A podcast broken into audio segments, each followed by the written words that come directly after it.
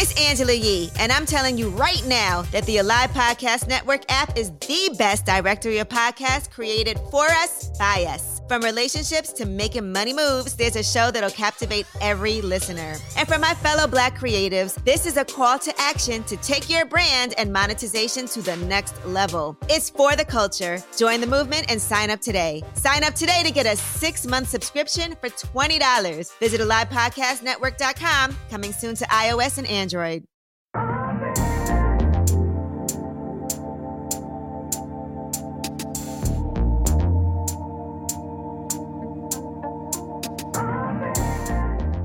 Protecting your legacy.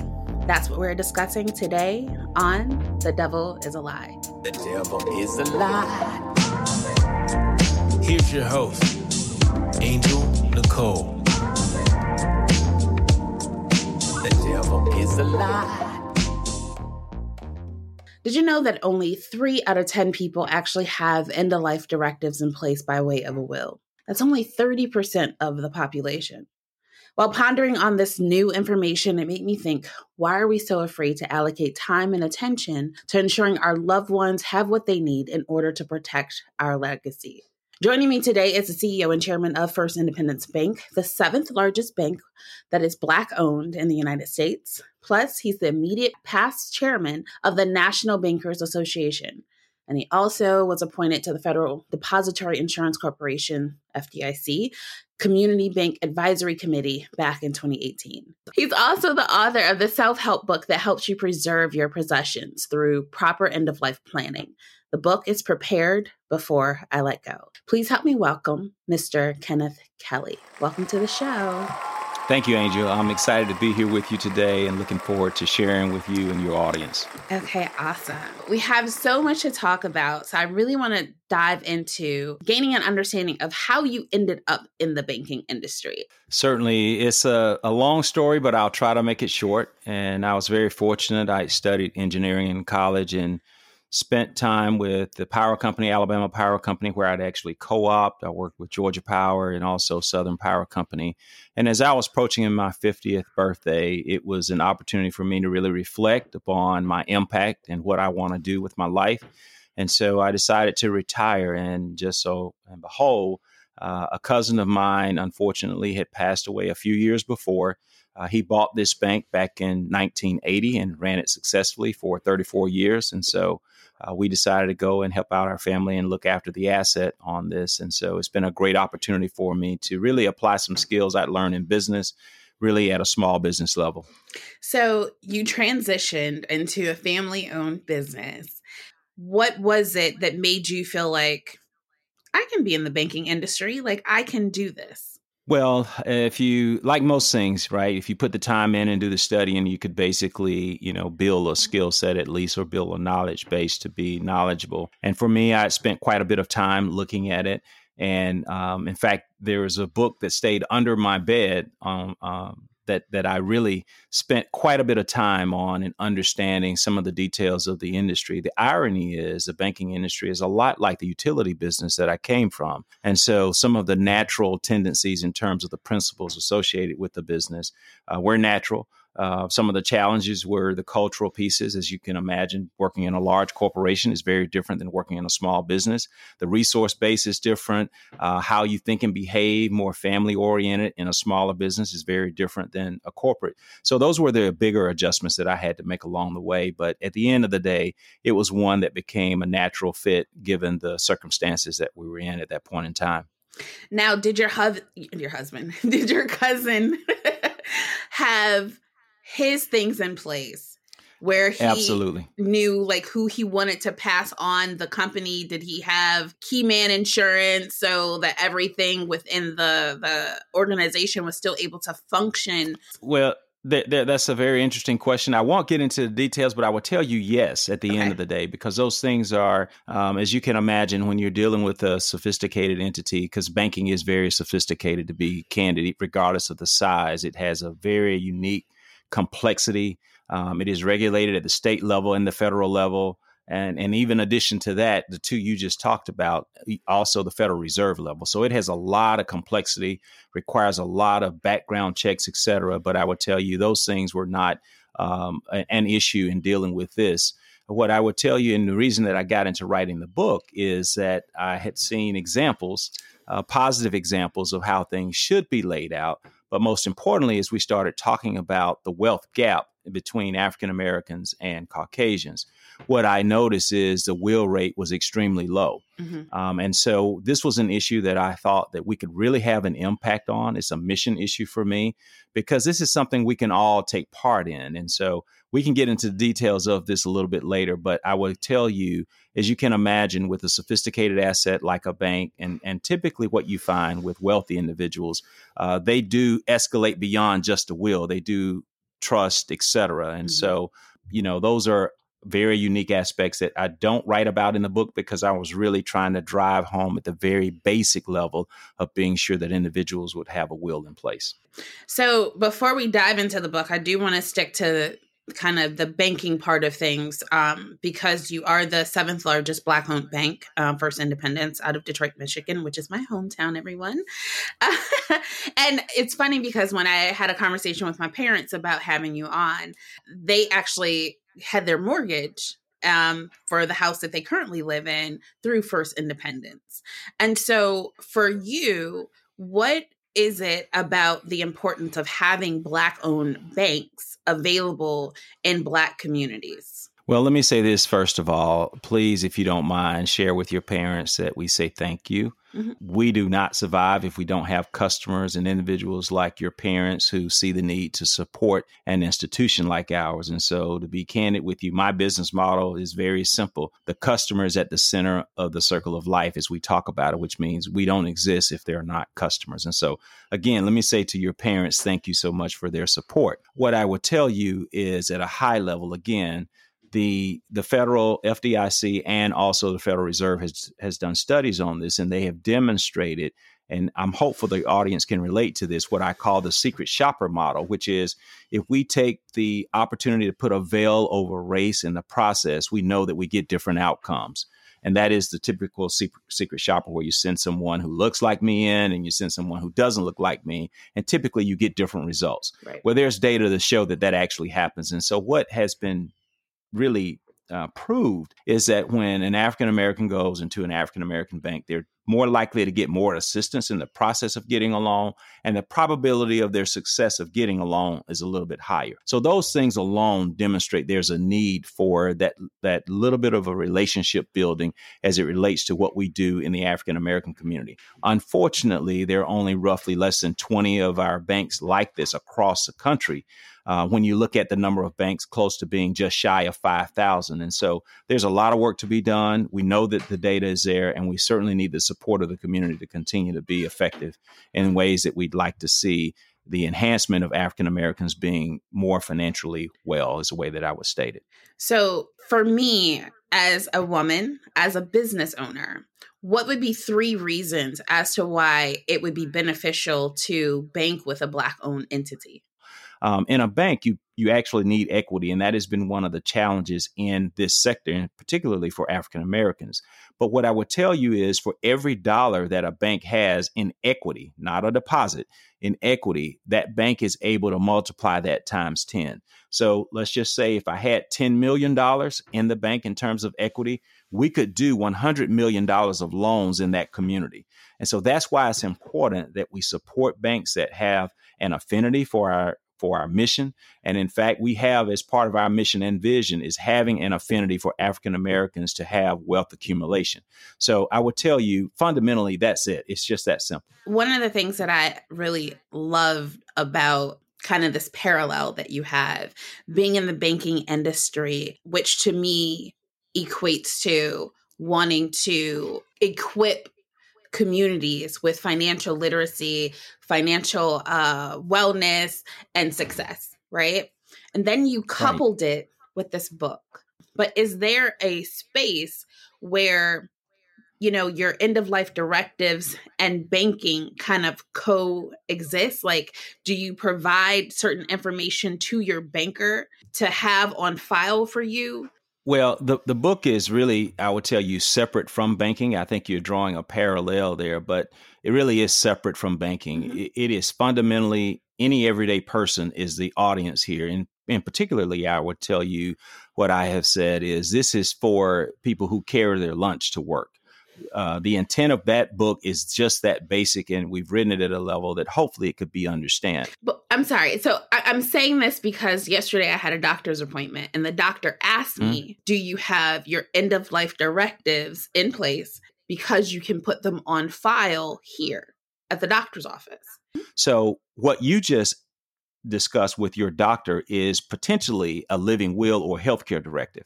And what the doctor is looking for is to be sure that you have the ability to make a decision now of what will be needed if you're incapacitated. The reason you need that living will is that, and I'll use this as an example, one of the things I learned in writing the book.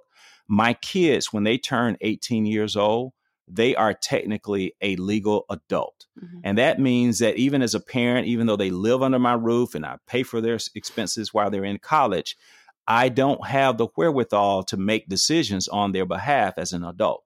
For instance, if they are incapacitated and have a need for medical attention, the decision of life support, feeding tubes, etc., doesn't rest with me as their parent if they write that in a directive that I have that decision, then that is the case. And so, what your doctor was asking for is to be sure that you have a living will or healthcare directive, as it's also commonly known, in place, such that if anything happens to you, whether it's you know a seizure or, or unfortunate incident, shall I say, because hopefully that doesn't happen, where you can't speak on your behalf, that you have demonstrated the ability for someone to speak on your behalf and or what decisions you want to be want to have made whether it relates to resuscitation or not. So that's what your doctor was asking for. That's a living will. That's one document that is needed. Mm-hmm. the second document that is needed is a power of attorney. It uh, now the first one assumes you're not conscious enough to make that decision or well enough to make that decision.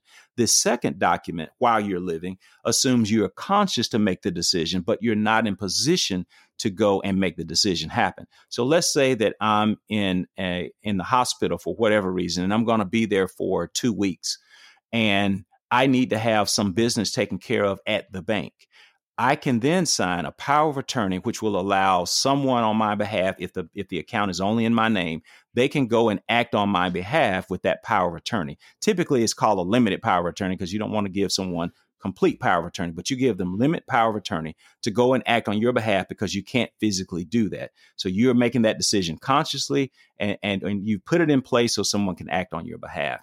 The the last document, which typically is kind of the end of life document that you were asking about, is a will. And basically, it can be filed to take care of all affairs, all of issues where you can make directives regarding things associated with your bank, regarding property, regarding possessions, etc. So the will, in in particular, that's it, that's its intent, such that upon your demise, not if, when your demise takes place, then your affairs are at least articulated Going beyond that, you can get very sophisticated and create a trust or a living trust. And so I won't get into that because I was, again, my audience here is everyday lunch carrying uh, Americans. And so those three items are needed. And so to your question, interrelating kind of the bank and, and all of that, I would tell you those affairs need to be taken care of in spite of just banking. So, yes, your bank account, you probably want to have that taken care of, but also your property, um, your cars, um, any heirlooms you may own or things that have been passed to you in such a manner that they get to your loved ones is the way that we've written that book. I love it. So the parallel for me was just you as an individual and how you've gone into this banking sector and it's really about helping people and informing people even in the book. So it was more the humanitarian side of you. Yeah, it, I call it mission work for me because this is again going back to financial wellness mm-hmm. as opposed to always talking about literacy. Um, all of our families need to be well. And one of the, one, and I say that from a financial perspective, meaning we need to have education and knowledge. And that's the intent of what we've written here in the book. We also know that, and I can raise my hand, I've seen it on both sides of my family back up the family trees where we have had property that has become what is known as heir property.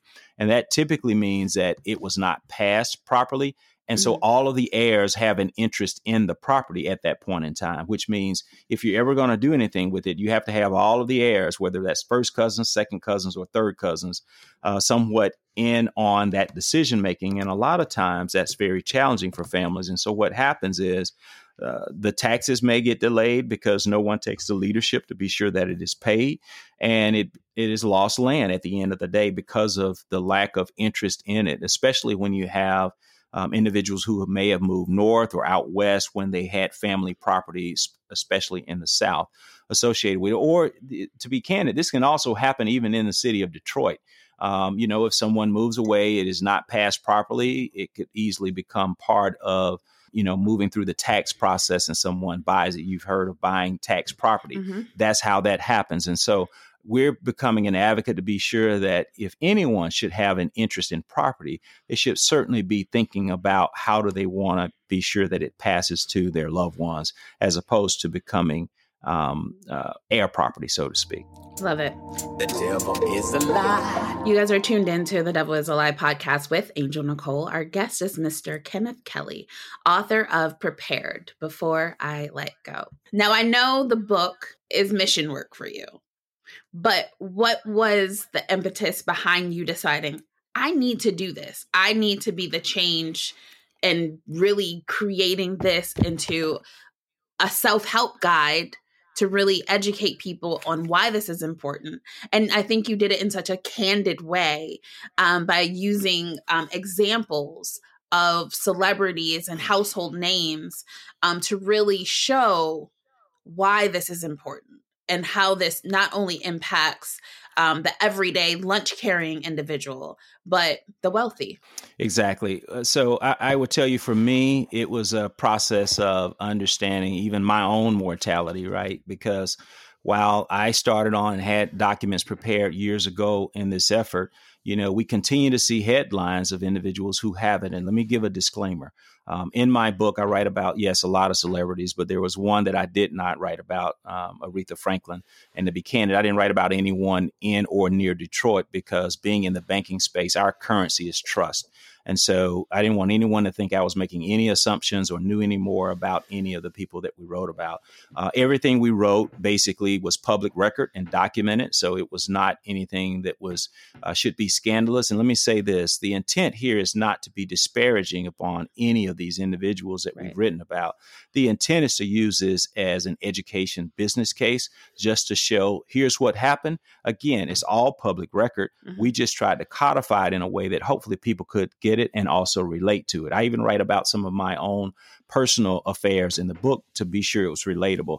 But we also write about individuals who were just getting everyday working Americans, like the school teacher who worked all of her life, paid for a house, had two kids, died without a will. By the time it goes through the probate process, at the end, they both get the equivalent of about ten thousand dollars. Um, that house is turned around, flipped, and sold for almost two hundred thousand dollars. So her kids didn't see the upside or even have the potential to receive the upside because those funds were burned in ways that they had no control over. And people um, unknown to that family were making decisions financial decisions on behalf of them that they had no control over. And that's the the really the impetus for my book but also to show in one example we write about Oseola McCarty which shows what the power of intention can do.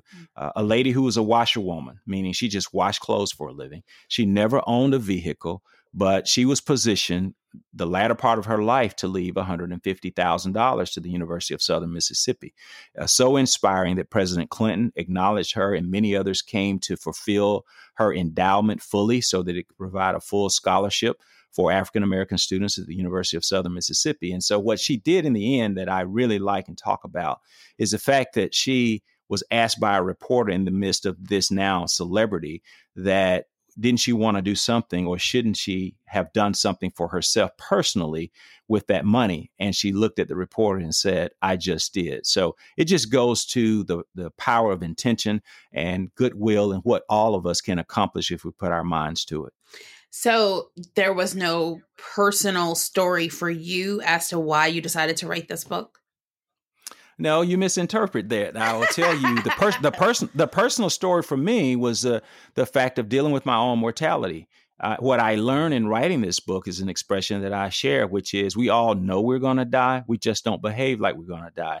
And so what happens is a lot of times we get caught, so to speak, and then our families are stuck with dealing with the consequences. So for me, it was the maturing. And even after I decided to write it, it took me a while to really mature through getting to that place where I was comfortable knowing that, yes, this is not an if it is a when. Right. And so, what do I need to do to be sure that I am doing the things? And I will tell you again, everything isn't perfect in this process. Right. And so, it's one of those where we're learning and we're growing, and then we make decisions based on what we have. And so, the example that I shared about my kids, that was discovery in going through this process. I didn't know that at 18, I should have them look at signing a living will. Well, I've got one of them, and I say that openly. The other has not yet. Uh, so we, we that's work. That's again, it's ongoing work. But my point is to say that for me, it was coming to grips with my own mortality and thinking about not the conditional love of while I'm here, but the unconditional love that's expressed when I'm gone how does this and my decisions impact my family? So, at what age should you actually get your will in place? Because I'm hearing you say, yo, I had to talk to my kids and say, yo, chop, chop, we need to get this done. Not just me, but you as well. So, is it when you're 18? Is it a conversation that we start having with our kids even before they turn 18? What should that look like? So I, I, would tell you, for me, the comfort was in having the discussion with my kids at 18 about a living will. Mm-hmm. Um, you know, when we talk about mortality, we know this is taboo. It's one of those that, you know, in, in, some cases, people will say, if I talk about my death, I will cause my death. You know, those are real taboo issues in our culture. And so, uh, what I would say, I'm not sure that someone 18 needs to write out a will. If they're comfortable with that and they're at that level of maturity, sure. But really, when you're thinking about a will, you're really thinking about at this point in time, specifically the assets that you have and being sure those assets that you spent whatever in terms of energy to acquire them that they pass in the proper manner. So uh, let me give you an example. If, if there's a child who's 18 and for some reason has in, inherited a sizable amount of assets yes they should do a will um, if you're a college student, like most of us were at some point in time, and you're probably in debt, you may not see the need to go do that immediately. Right, right. But the point of the matter is, you still should begin to think about those affairs in a manner that you could have some sense of control over how things will happen if there's an unfortunate demise um, that happens to you. So I, am not going to give you a specific number yeah. of an answer of, of when someone should do their first will, but I'm giving you scenarios that should create the cause for taking that into account. So specifically for me, a living will is very important for me to my kids because that's a probability that I certainly don't want to deal with. Um, you know, at a point in time to where they will have and start acquiring assets or things, or and even if it's small, let me be clear about that. You don't have to be wealthy to need a will. My point is, even if you had a five thousand dollar or ten thousand dollar house, you need to think about, or a $10,000 piece of property of land, you need to think about ensuring that that passed properly. So let me be real clear. This was written for everyday working Americans because, again, you may not think your house is a lot of value, but the reality is it is valuable to your family who will be left behind. And so we want to be sure that that passes properly. So, one of the things that I'm hearing is um, I feel like a lot of times the everyday person doesn't feel like there's a need for will because they say, "Well, I ain't got nothing. What what what am I creating a will for? That's for the rich people. That's for the wealthy people." What would you say to those people? I, I would tell you, you have more than you think you have, and you just think about simple things that sometimes we take for granted. Um, you know, I, would ask you to go and replenish what you have. Put it on a calculator. If something happened like a fire, what would it take to replenish it? And now you will find out very quickly you have a lot more than you think you have. I mean, just the pots and pans alone would be pretty expensive. You would think about the clothing that you have would be expensive. And yes, maybe you're not going to put those on eBay as part of an estate sale, but the reality is if you had to replace it, you spend a lot of time and hours accumulating assets or currency to be able to spend on those things. So my point is you have more than you think you have. And, and most importantly, you could think about even if you're not going to have a directive directive to your family members. Maybe it's to a nonprofit where they clothe the homeless, etc., or the church where you can have and make a difference when you think about the things that you do have. So my point is you have a lot more than you think you have. And if you don't believe that, I would ask you to try to replace all of the things you own within a year and you'll find out that you have more than you think you have. I think sometimes people have a hard time sitting down and putting pen to paper and executing what it looks like, right? So is it, you know, a list? Is it is there a proper way to write a will? Um, and I think for some people it can be intimidating because they don't know you know, or is it something where you have to go get an attorney and let the attorney do it? Well, maybe you're leading me, and I don't want to take the bait here on my legacy items, right? Uh, I'm a little slow in taking the bait here this morning uh, to the listening audience. She she's trying to lead me there, and I just don't want to go. So let, let, let, let, let me let me get to it. Let me get to it. She's doing her job extremely well, and and I'm trying to bomb this interview. So here here's what I here's what I would say, and I didn't mean to make you laugh, but it's true. So what what Angel is just asking about is one of the friction points associated with everyday individuals doing a will is the cost. And we were very intentional in writing the book. And as we were writing the book, we were very intentional in looking at how do we lower that barrier? Because everyday working families may not have that extra $1,000 or $2,000 or whatever it may cost for you to get and do a will. We created a technology platform that is compliant in all 50 states. And again, my disclaimer is we're not attorneys, but we created a process where you can do that all electronically, web based at a subscription rate of $49.95 per year. So it shouldn't be intimidating if you're able to use uh, a computer to do, to do YouTube and Yahoo and Facebook, etc., I would tell you that this application is just as easy to navigate, and it will make calculations for you. And so, as as as Angel was leading me into this discussion, and I stubbornly didn't want to go there, let me give you examples. You can go in and create all three documents that we talked about earlier: will, a healthcare directive, and power of attorney, and that's for a husband and wife in a family. So you, that capability is there. We've made it extremely affordable. We've democratized it, if I could use that word, meaning it's affordable. When you do that, what you're capable of doing in that platform is listing. If you have a home, you can list that home and and show its value. If the address is in Zillow, our program will automatically extract it and show you the value of that home. You could also, if you have debt on that home, meaning you're paying a mortgage, you can upload the mortgage. So someone coming behind you will know exactly who you have to pay and the address and all of that associated with it. So they're not going through your drawers trying to figure out or waiting on the mail or trying to find through your email. How do you have contact with your on your mortgage? You could also identify specific items such as your car that you travel in, if you have a car, or specific things you may have inherited, including a fur or someone's shotgun or a ring. All of those things can be identified and uploaded in a way which is equivalent to your question, Angel, of making the list. So we have created a product for $49.95 that's a year. extremely affordable a per year, year. That's correct. And you can also put the email in of who you want to have have access to it. So they don't have to come to your home and figure out where things are. They have a running list of all of your items in such a manner that it is a lot easier to keep up with. Because what we have seen is that sometimes in families where there are uh, properties, shall we say, and sometimes that can be small things. The first one that can get to the house that decides to get the china or get the fur or get the, you know, different other heirlooms, that's who gets it. And so uh, this should eliminate that process. And again, it doesn't matter if you if you make five thousand dollars a year or if you make fifty thousand dollars a year or five million a year. Uh, this type of process will help alleviate the pressure on your family in going through this. I love it.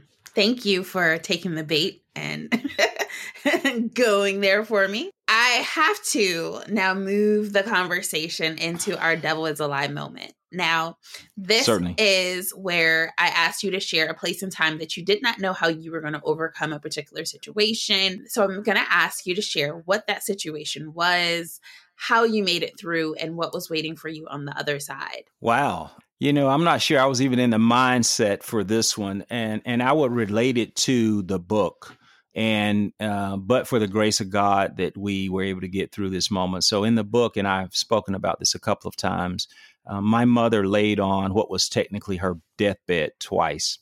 Uh, the first time, uh, we did not have our affairs in order, uh, and to be candid, what I write about in the book, because I want people to be able to relate, relate to this, is when you're in the midst of that, you do you don't care about things. You you care about your loved one. And so if someone were to say to you you know what um, yes i understand your mother is on her deathbed. Doctors can't explain why she's still living. We need to be sure we get a will in place. I mean you'd probably lose your mind and say some things that you would probably be publicly uh, ashamed to know that you've said it but that's just probably where the emotions will take you in the midst of that moment and so we were fortunate enough. Of course, we we were praying through all of that, and we were fortunate enough. She lived longer. She her health started to to make a turn. She was able to leave the hospital and and live for uh, a couple of plus years longer. But the second time we started to see a little bit of the deterioration in her health uh, we immediately went to go and get a will in place and get right of survivorship on property, et cetera, that allowed for a smoother transition because she ended up passing six months later or inside of six months of that. And so my my point is, you know, we were fortunate enough to get through that.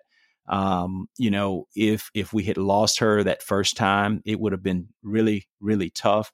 In addition to being tough on dealing with other issues associated with it, and so you know, the death of, the, of a mother, I'll tell you, and especially for mine, it, it'll be 27 years um, here in a few weeks next month, and so it's something that never leaves you.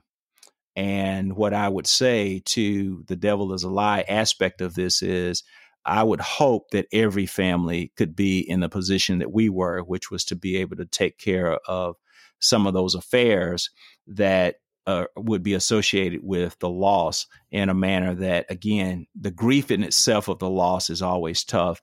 But I can tell you from my research in the book and speaking with many individuals, having to deal with the fallout when things aren't in order is just as tragic.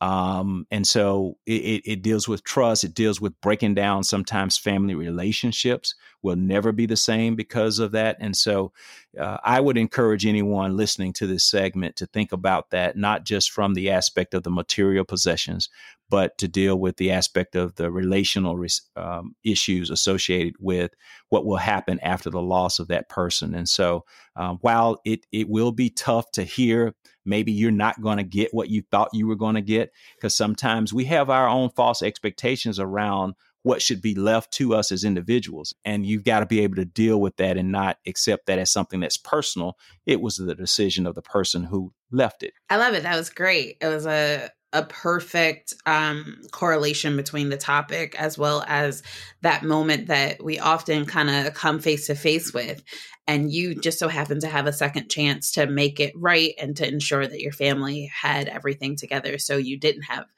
major fallout moments because um, one thing i've seen r- plenty of times is that when you lose a loved one there's anger there's emotion there's a lot mm-hmm. of things already in play and so regardless if they have their directives in order or if they don't you just want to make it as peacefully through that time. Um, and so I definitely applaud you for the work that you've done um, in creating this app, making it very simple for people to be able to get their things in order. I will definitely be signing up. I think it's very affordable. I think it's something that our community, I think everyone needs it, but especially the black community because like you said earlier there's so much taboo that we have around why we don't need it that's for not our people, but it is right. for us. It is for us. It is.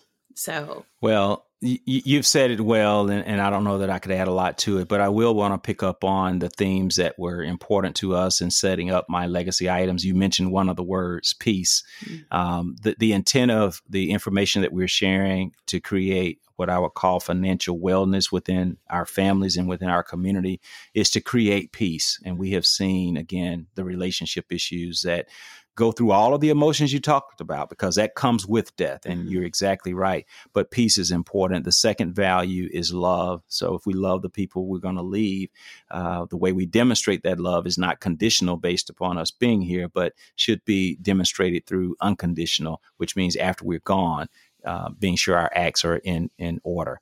And then last is the legacy. We will all leave a legacy, right, wrong, or indifferent, whether it's you know five dollars or five million dollars or fifty thousand dollars, whatever that may be. And I'm not talking about the the the currency aspect of it, but the aspect of we will leave a legacy. And so the intent is to be proactive in what that legacy looks like and falling back on what we talked about before of love and peace and being sure that people understand that that's how they will be remembered. So thank you for giving us the opportunity to have this platform to share. How long does it take to upload the information? Now I do understand it's it's living. So you know you can always go in and update new information but that initial sit down like how much time should people plan to allocate to getting that information uploaded and filling out your form? I, I would tell you for a you know a normal family you could get this done inside of an hour in oh, terms wow. of being able to get your major things listed now, when you start getting to, when I say major, I'm talking about things like the house, house or the car, car and the, the, other, yeah, the major things that you want to take care of. Now, if you want to start going through your, uh, this is going to be a little bit old school album collection or DVD collection that you want to lay out, then that, that will take a little bit longer. But at the end of the day, you get to determine how you want to do this. So you can do it in stages, which means I want to get my major affairs in order, mm-hmm. dealing with you know bank accounts, the house, uh, the cars, etc., and know where those things are going to go that are of value. You can do that in a fairly short period of time. You have the documentation. All you have to do is print it out, and depending on the state you're in, because all the state statutes are different, uh, you, you, can get it notarized in the way that it needs to be. But it will tell you based on the address you put in, how, what you would need to have done, get that notarized, and then you're you're, you're done. You basically have a, a, live document. Or you know, again, if you have an attorney and can afford one, you can take it to your attorney and basically save yourself the money of them having to organize it for you. So they're basically looking over and just kind of checking it off, so to speak, and then you know signing off on it, so to speak. Okay, so of course this just sparked another question. We're never going to get out of here. No, but we are. okay. That's fine. In our community, there are a lot of fears around putting our information online. There's a lot of fear in having all of our, you know, the things that we've worked so hard for all in one place and somebody go in and snatch it away what are your security measures for your platform? Yeah, I would tell you security measures and cybersecurity, if you can imagine, is a big deal, especially in the banking sector. It is also a big deal around issues like this. And what I would also say is, I don't have the privy, even as the owner of this company, to see the individual data. You have to have that type of security in place to ensure that the trust factor is one that you can rely on. So, for anyone who would consider signing up, this is not an opportunity for Kenneth Kelly to see your value and your worth. That that is not the play here, and it is not even a capacity that I have um, with this. So I want to be very clear about that. But most importantly, what I want to share with you is in in a cyber intense world, it is an arms race every day, and you have to continue to focus on cybersecurity as an issue. I mean, our banking sector right now is you know face challenges as we look around the world the utility sector all of these sectors are especially given what's going on in Europe right now and what Russia has been doing has everyone on high alert. My point is that I, I, believe that there are the necessary steps and measures in place right now that provide us that security because we know every day someone is trying to crack the code and get that. You're better served by having this in order and in one location and in one place safely as opposed to it being all over the place because that's just the world we live in today. All right, Kenneth, how do people find out um, more information about this application and order your book? Where do they go? Certainly. Uh, we have a website, beforeiletgo.com, www beforeiletgo.com. That website actually is where you can purchase a book, but it also has some questions on there where you can click. If you don't have a will in place, it will take you to the next site, which is my legacy items com. And so we named it specifically My Legacy Items because I want everyone to say that when they think about themselves. You have a legacy, and those are the items that are associated with your legacy from a possessions perspective. That is awesome. Well, thank you so much for being our guest. This has been a wealth of information, literally, around how we need to um, prepare and make sure that we are leaving our loved ones not with debt and confusion and craziness, but really being able to consolidate everything into a simple location so that they can, you know, grieve, but also have what they need and not feel overwhelmed. Exactly. So thank you so much for that. My pleasure. And for you at home, I hope that you have enjoyed this as much as I have. The Devil is a Lie is a production of the Alive Podcast Network. And our engineer is Julio Gonzalez of Zymer.co. Music provided by Audio Vibes. Be sure to subscribe to the show on your favorite podcast platform and follow us on social media at Alive Podcast Network. If you are interested in joining the Alive Podcast family, visit AlivePodcastNetwork.com to learn more. We hope that you enjoyed today's show. And remember, there is greatness within you. And if anyone tells you anything different, the devil is a lie. Until next time, be blessed. The devil is a lie.